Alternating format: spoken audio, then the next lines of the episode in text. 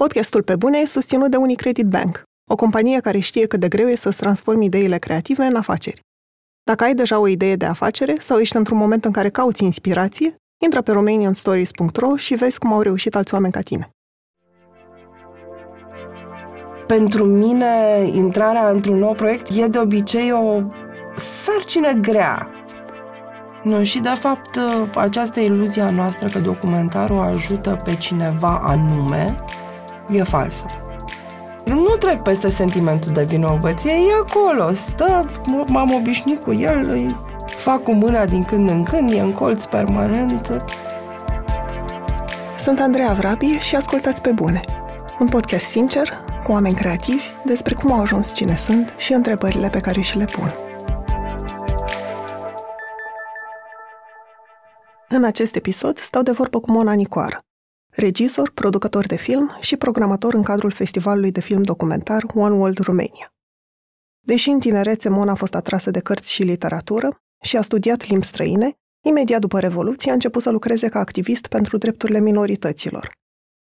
A devenit interesată de documentar treptat, mai întâi ca asistent de producție pentru filmul Underground Children și apoi ca regizor al documentarului Școala noastră, care vorbește despre segregarea romilor într-o școală dintr-un sat din Transilvania. În filmul documentar, Mona a descoperit o unealtă care vine în completarea eforturilor din activism, prin felul în care poveștile umane pot genera empatie pentru o cauză. Cu toate acestea, nu crede că un film poate schimba realitatea. Chiar dacă e interesată de drepturile omului în continuare și protestează pentru respectarea lor, în prezent, Mona spune că se consideră mai mult artistă decât activistă, pentru că arta răspunde acum unor căutări personale. Bună, Mona, mă bucur să te aici. Îmi pare tare bine să fiu aici. Trebuie să menționez că, deși episodul va fi difuzat mult mai târziu, noi înregistrăm în timpul festivalului One World Romania și bănuiesc că multă lume a tras cumva de timpul tău cât te afli în țară, așa că mulțumesc încă o dată că ai acceptat invitația mea. Documentarul la care lucrezi acum și cel mai recent documentar spune povestea poetei Nina Casian. La prima vedere e un subiect destul de diferit de subiectele care te-au interesat în trecut, fie ca producător, fie ca regizor, pentru că documentarele din trecut vorbeau despre copiii străzii, despre segregarea din școli. Cum a apărut ideea pentru documentarul ăsta și ce te-a interesat? Ideea n-a apărut de la mine, de fapt. Ideea pentru acest film a venit de la Ada Solomon, cu care mă cunoșteam foarte, foarte puțin. Mă cunoscusem când am venit cu uh, uh filmul meu anterior, școala noastră, la One World, foarte, foarte puțin. Recunosc că mi-era frică de ea. Avea deja o reputație de uh, producător foarte, foarte bun, uh, ceea ce pe mine de obicei mă intimidează pentru că, deși de multe ori încerc să... Uh, trebuie să-mi produc propriile filme, nu reușesc să fac treabă atât de bună pe cât cred că ar trebui să fac. Și Ada m-a contactat la, nu știu, vreo jumătate de an sau așa ceva după ce ne cunoscusem la One World și pe Facebook mi-a trimis un mesaj, mi-a zis, n-ai vrea să faci tu un film despre Nina Casian? Că de mult vreau să fac un film despre Nina Casian.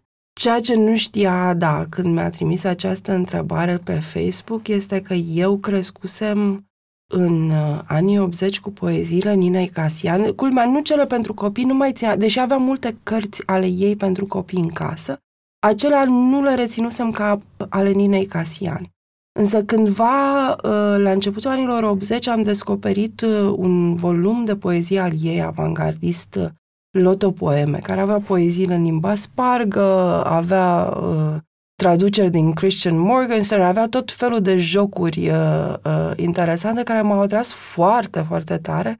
La vremea aceea începusem și eu să scriu și să public pe aici, pe acolo poezie și făcusem un mic fetiș pentru Nina Casian în momentul în care am ajuns finalmente în cercurile literare din București.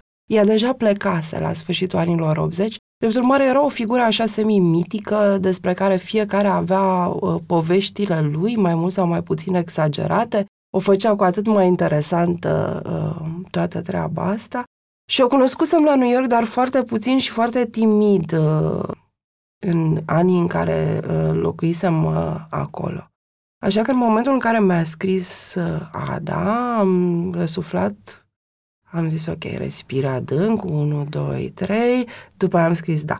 Uh, ar fi, când eram pe Facebook în momentul acela, deci când am venit, exista un risc foarte, foarte mare să răspund instantaneu da, dintr-un entuziasm uh, fenomenal, fără să stau să înțeleg chiar că e vorba de un nou proiect. De-abia ieșisem din școala noastră, nu sunt o persoană care să fie în stare să lucreze la mai multe proiecte.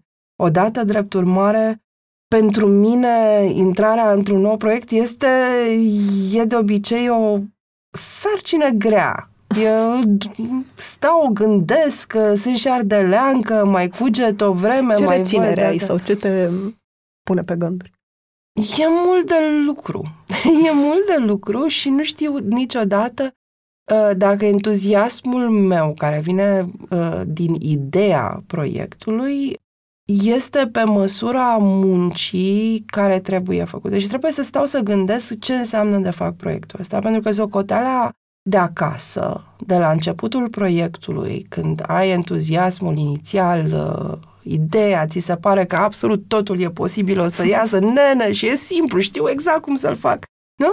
Uh, și socoteala din târg, care înseamnă de obicei 4, 5, 6 ani din viața ta, chinuri cu găsitul banilor, nu mergea aia, nu mergea aia, la altă oară avem suficient material, cine o să ne ia în festivaluri, e filmul prost, e filmul plicticos, poate nu e...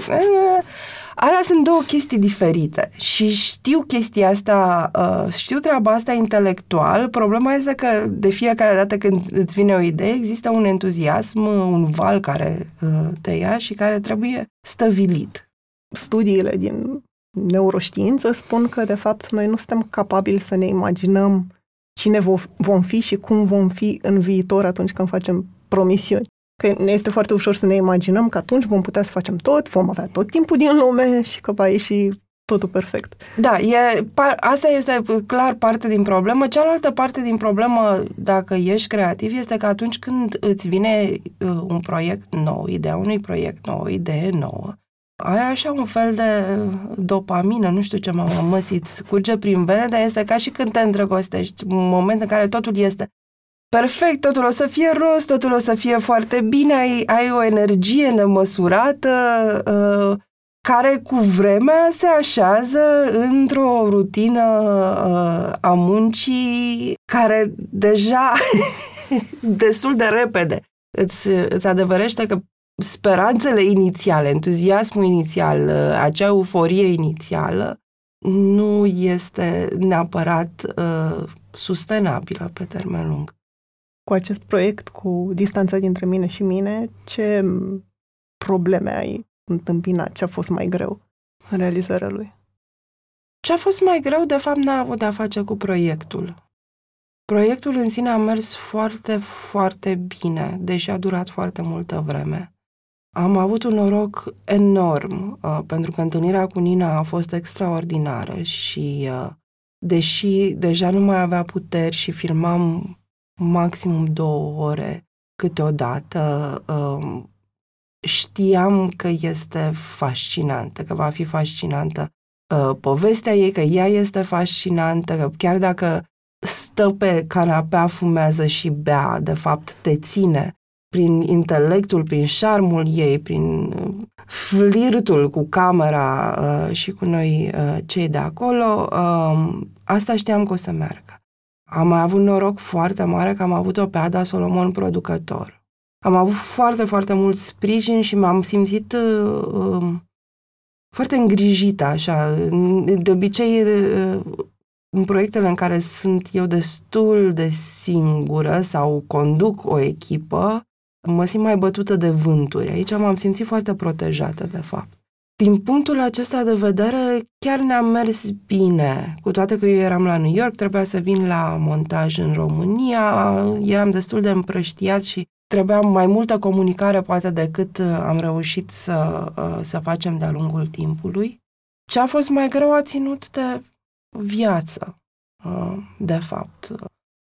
Întâi a venit moartea Ninei, cred că n-am mai fi filmat oricum în perioada imediat de după aceea, e, deja era foarte slăbită, simțeam că nu mai, uh, Um, eu devenea o formă de abuz, de fapt, filmatul cu ea. Nu mai putea.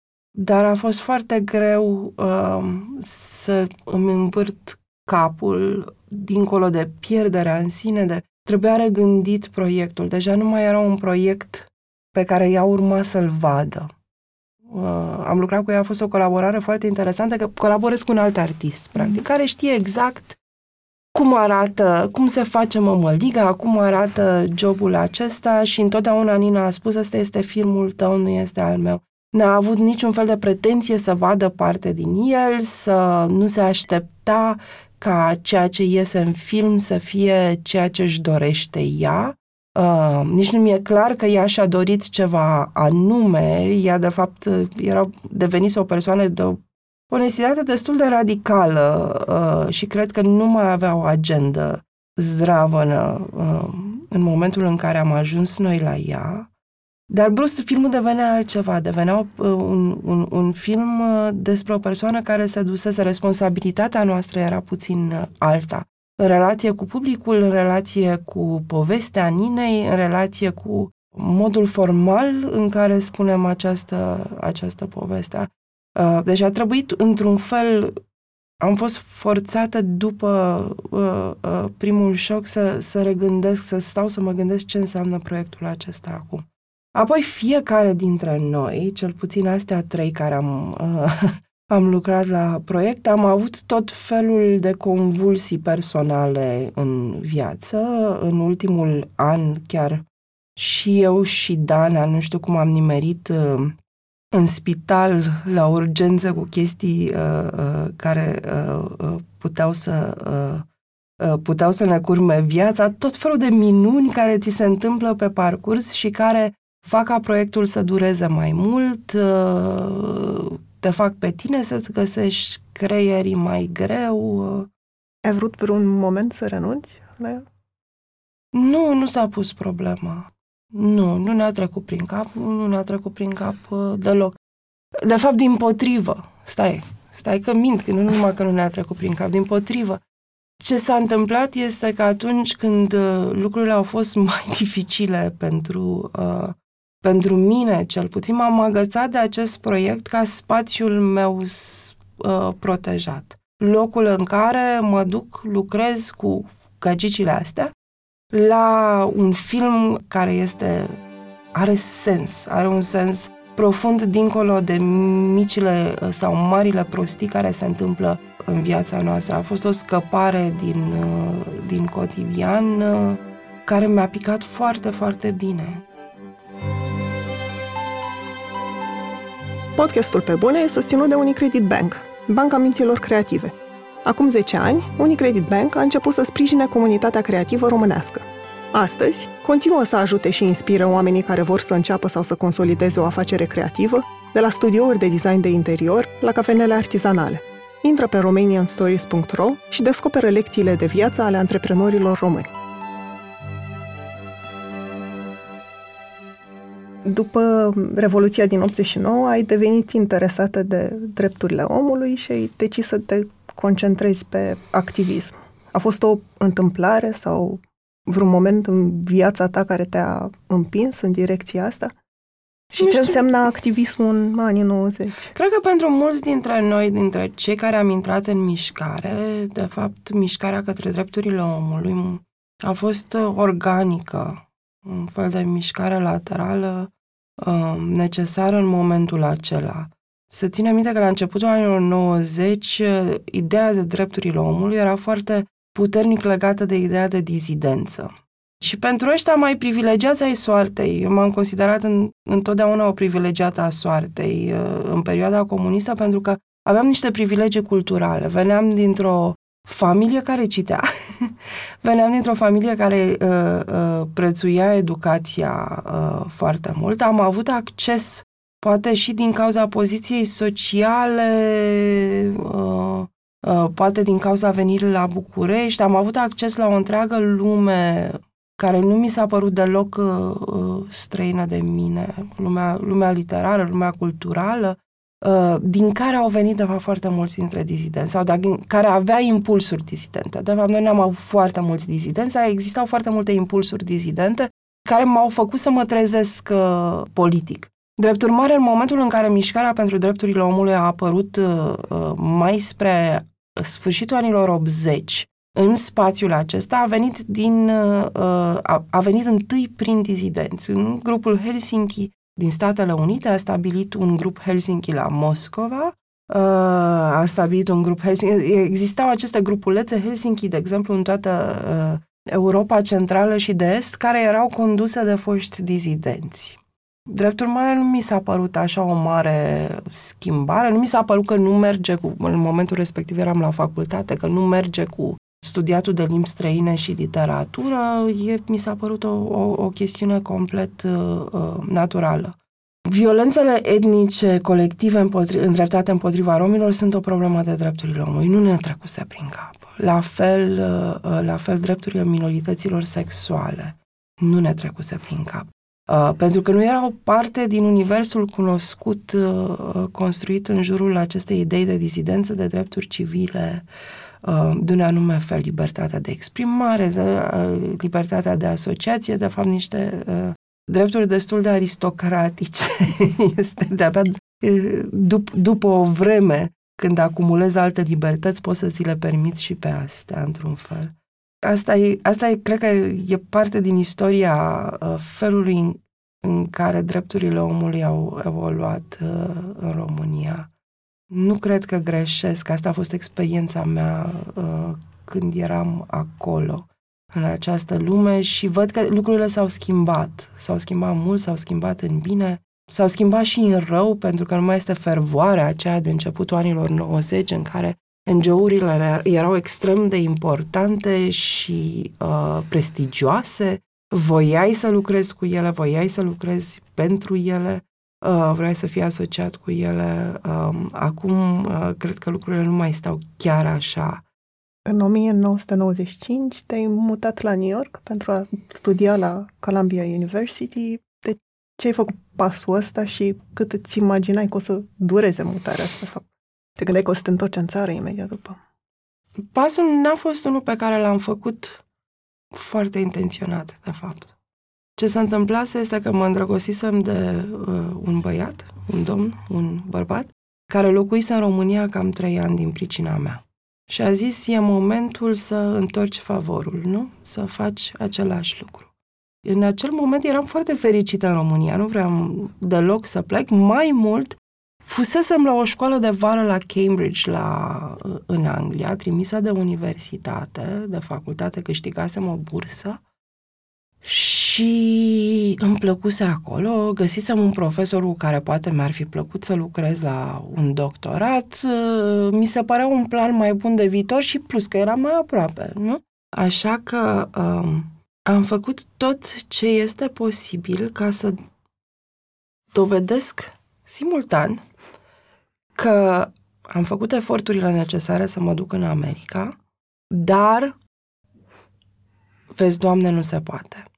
Am subminat întreg procesul cum am putut mai bine, inclusiv când a trebuit să-mi iau. Știam că TOEFL-ul aveam o engleză foarte bună, știam că TOEFL-ul n-am cum să-l ratez, dar exista, există un test care se numește GRE, de intrare, e un test standardizat de intrare la uh, școala graduate, la uh, doctorat, pe care mi l-am pus după un lung și complicat tur al închisorilor din România. La vremea respectivă mergeam cu colegi uh, să ne uităm după oameni uh, închiși pe articolul 200 care condamna uh, relațiile sexuale între persoane de același sex.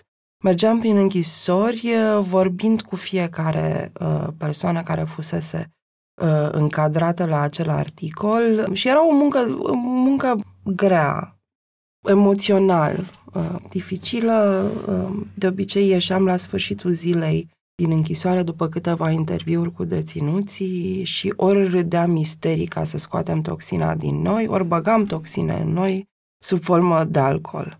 Așa că GRE-ul, uh, acel uh, uh, test de intrare la doctorat, la școala graduate din Statele Unite, mi l-am pus după o astfel de a doua zi, după o astfel de misiune de fact-finding în închisori, băusem foarte mult cu seara cu o seară înainte, uh, eram obosită, moartă. Am luat primul test, care este generalist, uh, trei ore, m-am dus după aceea, am vomat uh, la baie, uh, pentru că eram, cred că nici nu mai eram, nu eram mahmură, eram beată pur și simplu și am zis s-a rezolvat, nu se poate, nu? Din păcate uh, s-a putut. N-am intrat la majoritatea universităților la care am aplicat. Sau dacă am intrat, am intrat fără bani, ceea ce este la același lucru. Și devenisem destul de veselă că eu am făcut ceea ce trebuie, dar n-a ieșit și vezi, Doamne, trebuie să stăm în continuare în România.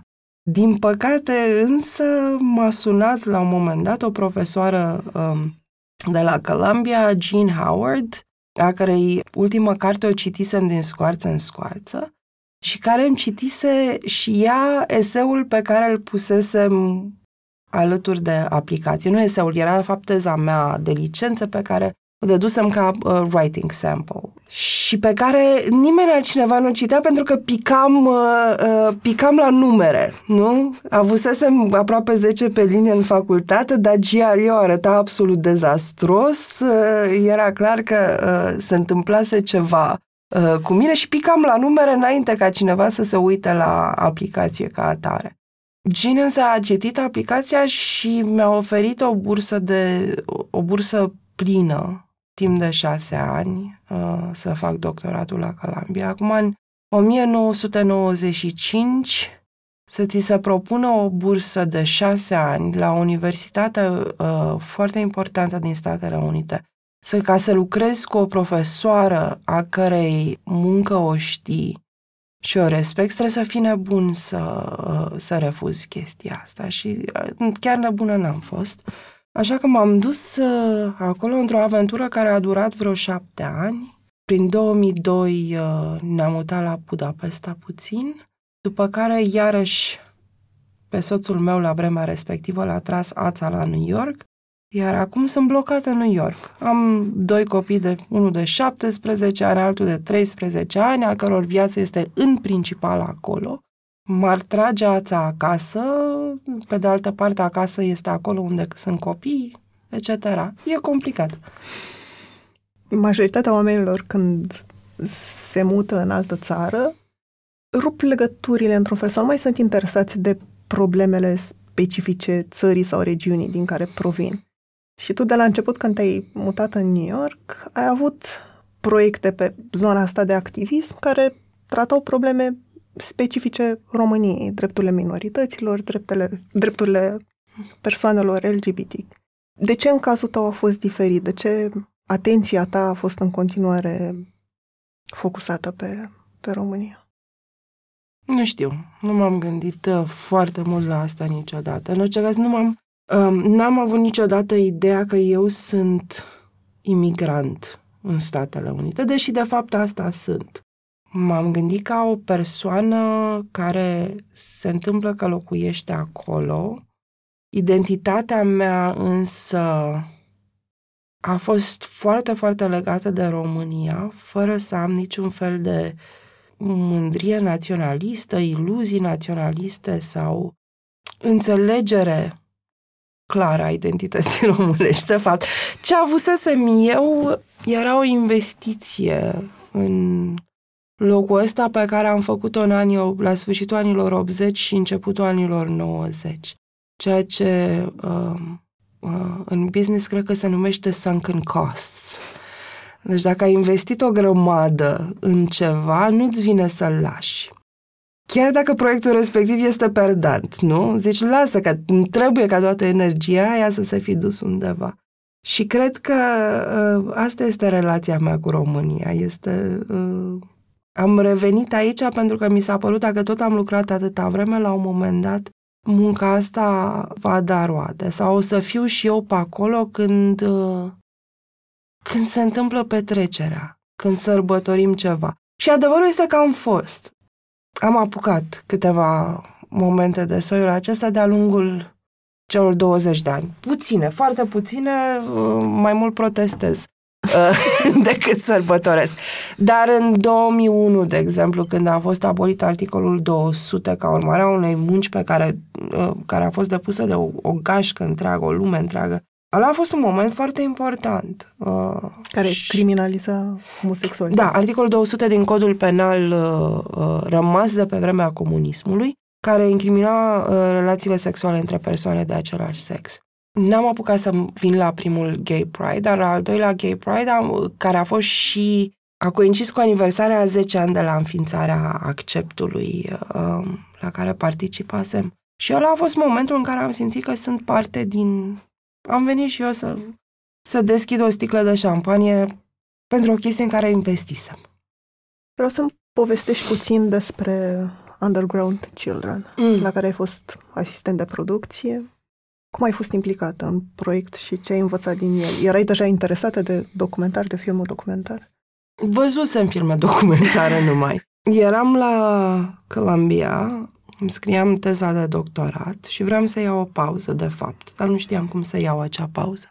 Și a venit un uh, amic român pe care îl știam din New York și mi-a zis, e una, care are nevoie de traducere pentru un uh, film documentar pe care l-a făcut în uh, România. Și mi-a zis uh, acest uh, amic care lucrase cu ea, eu nu mă descurc, nu-mi place, o chestie cu copiii străzii. Când am auzit și eu copiii străzii, aoleu, era uh, copiii străzii orfanii lui Ceaușescu, copiii bolnavi de SIDA, erau cele trei teme uh, uh, favorite, predilecte ale mass media din Occident despre România și de obicei uh, fuseseră deja epuizate, erau și tratate în niște termeni foarte simpliști. Nu mi s-a părut o chestie promisătoare deloc. Pe de altă parte, eu am o relație de love-hate și iubesc și urăsc traducerea. Și sunt momente în care mă atrage pentru că e ceva ce știu să fac foarte bine și mă interesează. Sunt alte momente în care mă satur de ea. Nu știu, m-a, m-a prins într-un moment în care m-am dus să mă întâlnesc cu ea și uh, uh, ea mi-a arătat uh, niște daburi uh, cu materialul ei primar, filmat uh, aici la Piața Victoriei, uh-huh cu o gașcă de copii ai străzii, majoritatea fugiți de acasă sau din instituții, aurolaci, nu? Pe lângă care eu trecusem ani de zile, fără să văd acele lucruri pe care le vedea camera fără să le acorde atenție. De fapt, intenționat ce facem este că ne mutăm atenția de pe aceste lucruri pe uh, treburile noastre și uh, le evităm. Cred că se numește într-un fel ceva gradul de miopie necesar. Da, ceva de da, da. E, uh, uh, ce m-a fascinat însă este că camera aceea stătuse uh, pe acei copii într-un mod în care noi refuzam să stăm și descoperise o umanitate o complexitate a existenței lor, o maturitate a lor pe care noi ne o bănuiam, uh, o luptă foarte umană cu îngerul pe care uh, o aveau acești copii la o vârstă, de fapt, foarte, foarte fragedă. Și am acceptat să traduc materialul, 100 de ore de material au fost uh, pe care le-am subtitrat secundă cu secundă. Între timp a mai venit și vremea să facem niște filmări în România, am mers, am revenit și am căutat copii în România și am ajutat la partea de producție și la filmările din uh, rândul 2, cum ar veni. Am mai ajutat și la fundraising, am devenit producător asociat din trad- simplu traducător. A fost o experiență foarte dificilă, foarte interesantă, am învățat foarte, foarte mult din ea am tras foarte mult, a fost extrem de tensionată, e un subiect uh, cu care e dificil să lucrezi, de fapt, uh, și ți-e teamă permanent că exploatezi uh, participanții. E, e cam, asta, cam asta voiam și eu să te întreb, pentru că documentarul a fost nominalizat la Oscar mm-hmm. și mă întreb dacă succesul sau vizibilitatea de care poate s-a bucurat, mai ales în afara țării, dacă i-a ajutat în vreun fel pe nu. copiii aia. Nu. Nu, și de fapt această iluzie a noastră că documentarul ajută pe cineva anume e falsă. Dacă ajută pe cineva, îl ajută pe cel care vede documentarul și poate să schimbe ceva în el.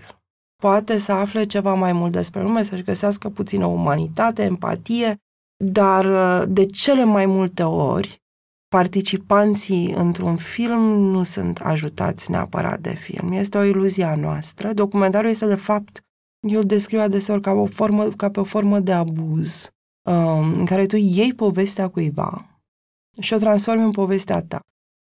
Poți să încerci să fii cât se poate de generos, cât se poate de empatic, să um, ai grijă să nu exploatezi, să ai grijă să te poziționezi. E imposibil să nu faci rău.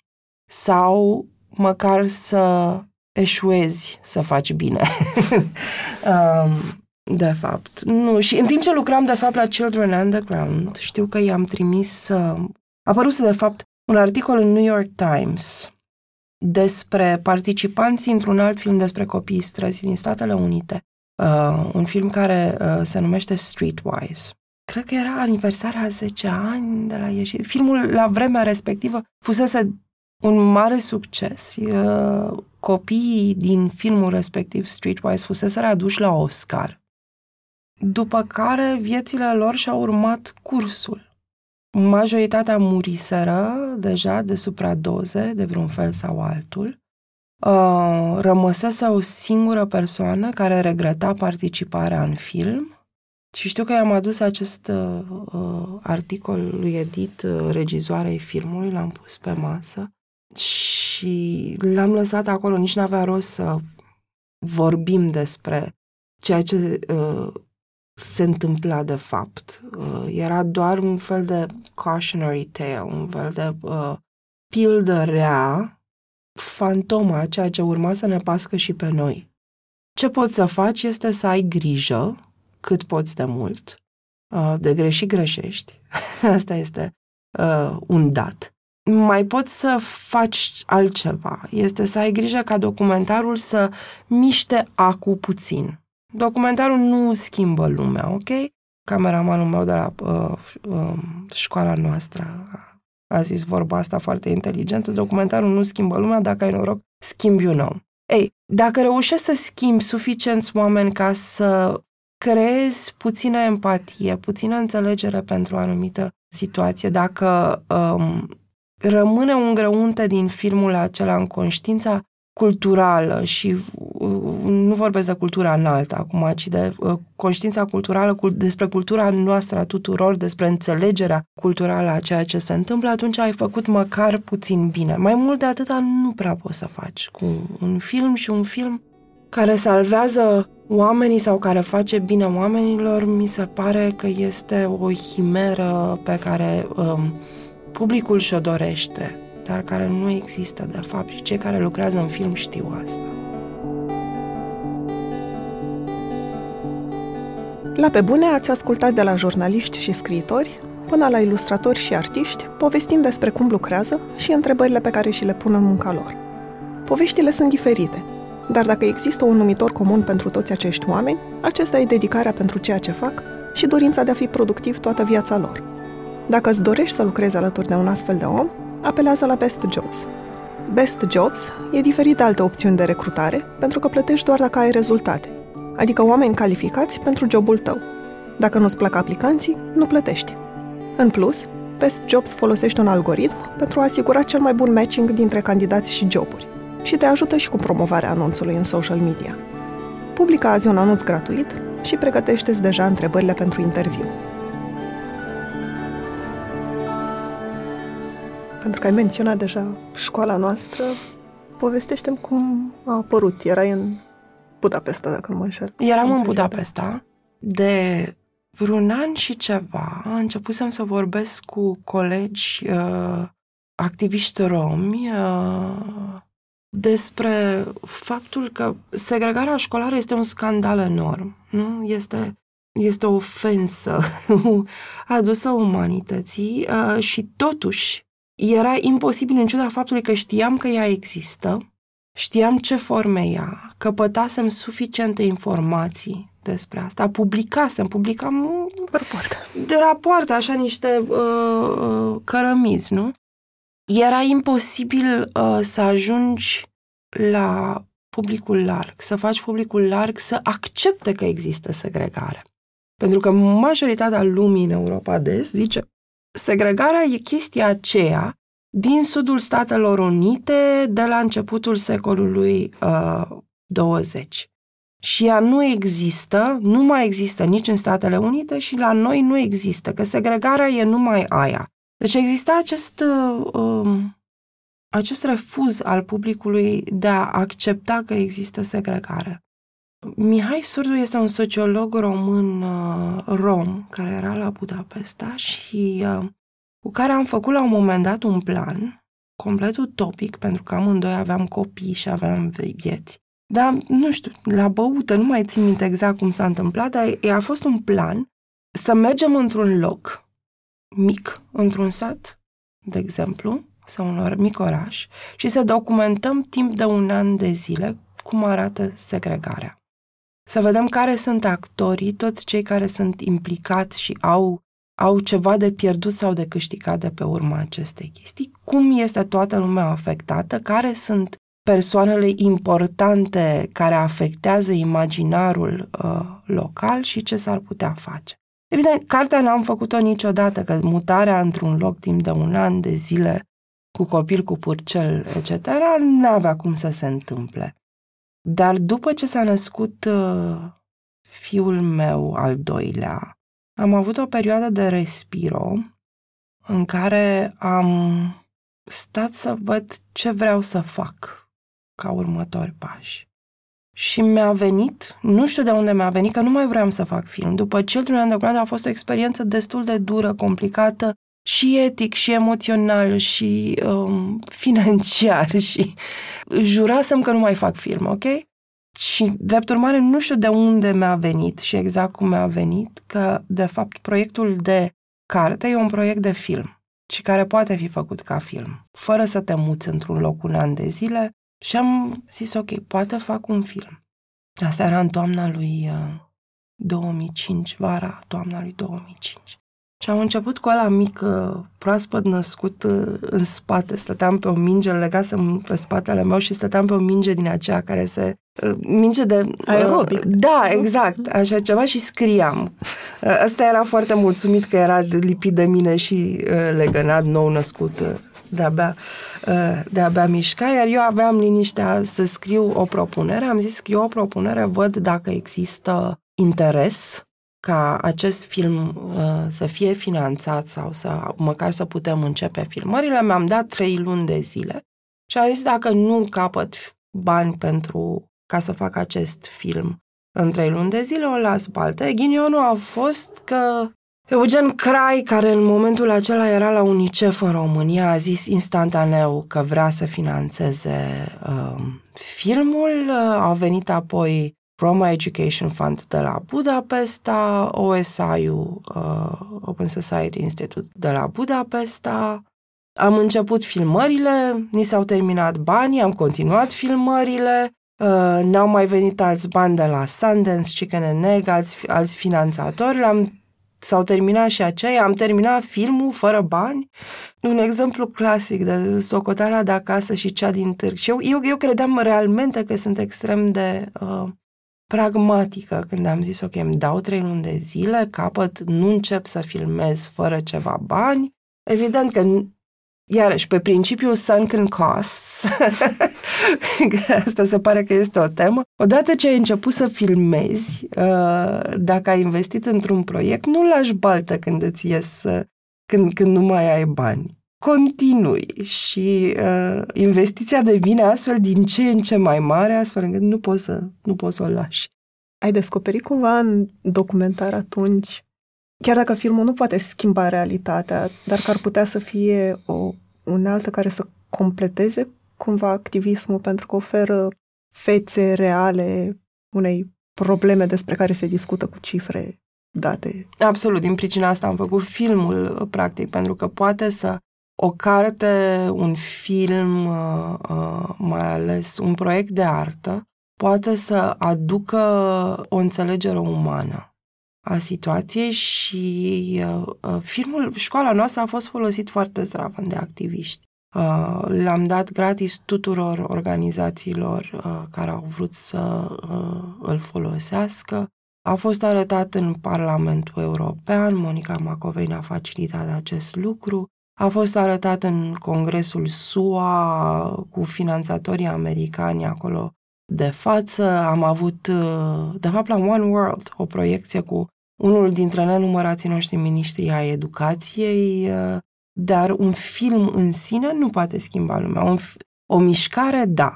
Și la o mișcare uh, participă o grămadă de lume în foarte, foarte multe feluri. Filmul este, poate fi o parte folositoare din folositoare și folositoare în alt fel, poate, din, uh, din activism, dar nu este în sine ceva ce poate să cauzeze o, mișc- o schimbare, de fapt, direct.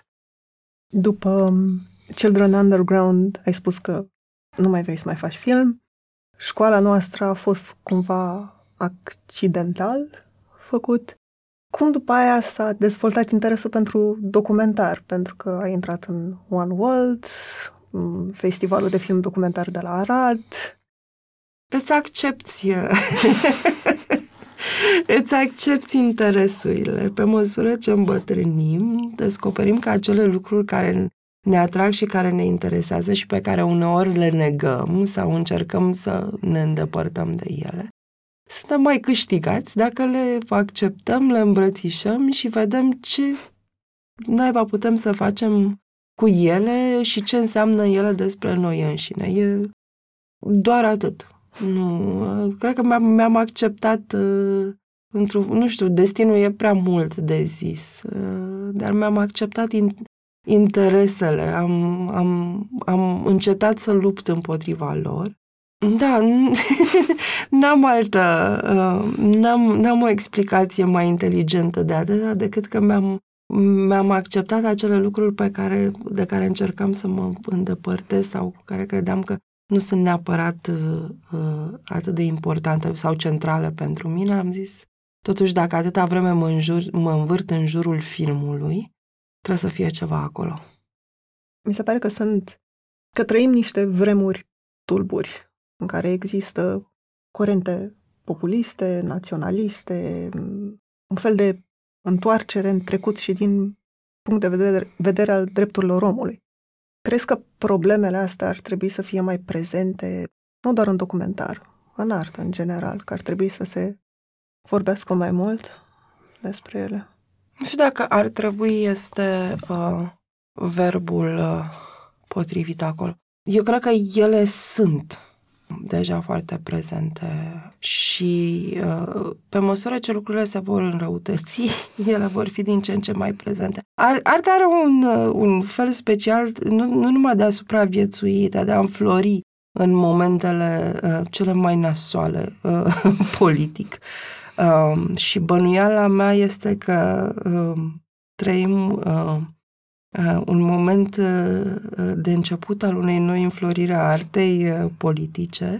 Anul acesta ne uitam cu Alecu Solomon, cu uh, Andrei Rus uh, și Adina Brădean împreună programăm One World. Ne uitam că există o oarecare coerență foarte bizară care vine din, dintr-o coerență externă, uh, dintr-o coerență a lumii uh, în care trăim. Um, filmele pe care le avem anul acesta în One World vorbesc unele cu altele. Poate că am participat și noi la treaba asta, mintea cu care suntem acum, inima pe cât un purice cu care trăim toți. Acum poate că a participat uh, uh, la această coerență bizară, dar e clar că artiștii în mare parte reacționează într-un fel sau altul, fie prin implicare, fie prin dezangajare manifestă, evidentă, la uh, situația politică actuală. E interesant. E, e un moment foarte interesant pentru că ne face să... Pe majoritatea artiștilor uh, care lucrează acum ne face să ne gândim la relația, la timp de fapt, la relația dintre trecut și prezent, la o falsă ciclicitate a istoriei, la felul în care se structurează povestea noastră în mare, arcul, arcul narrativ pe care îl are, nu știu, umanitatea, civilizația, civilizație, e, e un moment foarte uh, uh zdrav în, și filozofic și narrativ în care încercăm să căpătăm uh, um, un oarecare control asupra poveștii noastre, pentru că ne, ne scapă de sub control și uh, rolul nostru ca artiști este să uh, încercăm să facem lumină, să ordonăm lucrurile, să găsim un sens, să controlăm, de fapt, povestea, povestea noastră sau măcar sentimentele pe care le avem în relație cu ceea ce se întâmplă. Când te gândești la tine, te gândești ca la un activist sau artist? Simți nevoia de a delimita cumva în mintea ta sau e ceva care se completează, se îmbină? Mm, lucrurile s-au schimbat de-a lungul timpului. Acum cred că mă gândesc la mine mai mult ca artist și mă uit la activiști cu oarecare umilință pentru că nu mă mai văd parte din lumea activismului, uh, îmi sunt dragi, uh, ajut cât pot, fac ce pot, dar uh, uh, simt că rolul meu e mai mult uh, în partea legată de artă. N-a fost întotdeauna așa. La început, uh, cât lucram la școala noastră, aveam, uh, am venit la acel film dintr-o poziție activistă, încercând să fac lumină sau să, să arăt lumii cum arată segregarea și despre ce, cu ce să mănâncă segregarea. Cred că când am terminat filmul, deja mi-acceptasem o condiție de artist în principal. Cred că toată treaba asta, de fapt, a venit uh, ca urmare a revelației că filmele, de fapt, documentare, chiar și cele care au uh, ca subiect o problemă socială, nu? Sau sunt filme, așa zis, activiste, nu pot funcționa decât dacă sunt, de fapt, romane.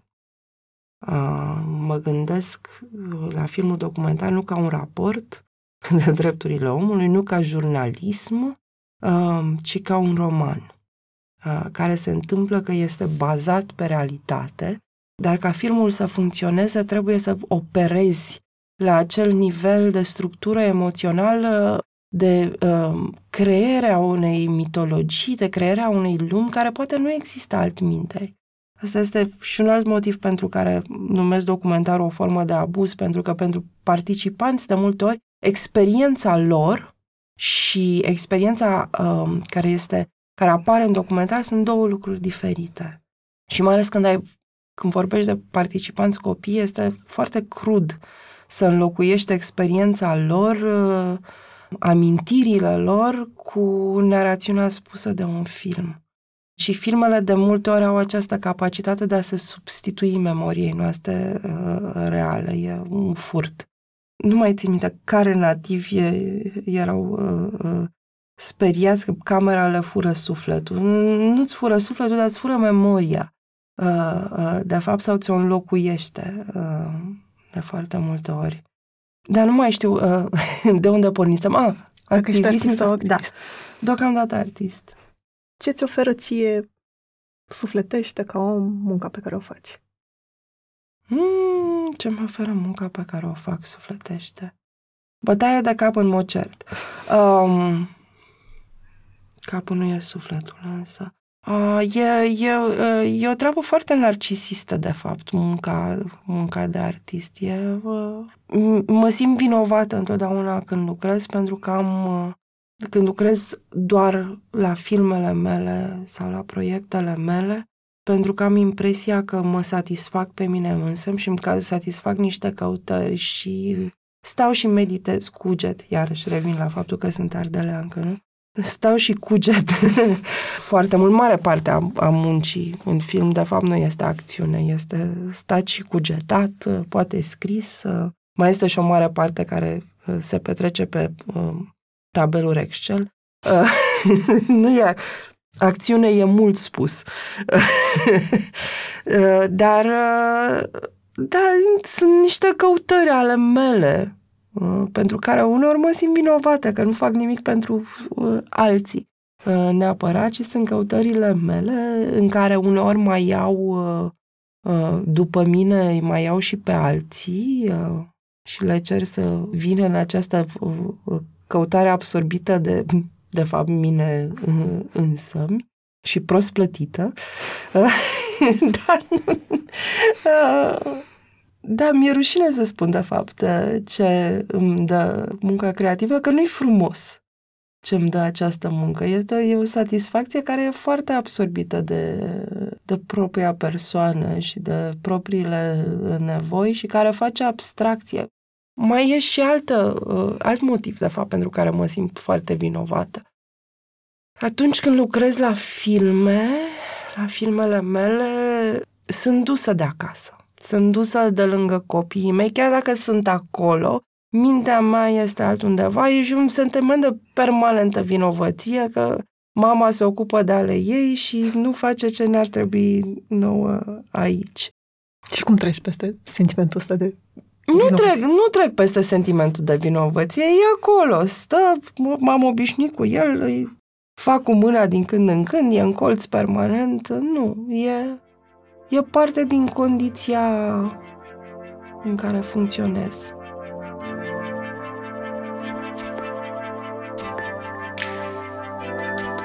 Mulțumesc că ne-ați ascultat! Podcastul Pe Bune este produs de Dor, tema muzicală e compusă de Alex Turcu, editor de sunet e Horia Baldea, asistent de producție Elena Vodova. Dacă v-a plăcut episodul, m-aș bucura să-l dați mai departe în social media sau altor oameni care încă nu știu de podcastul Pe Bune.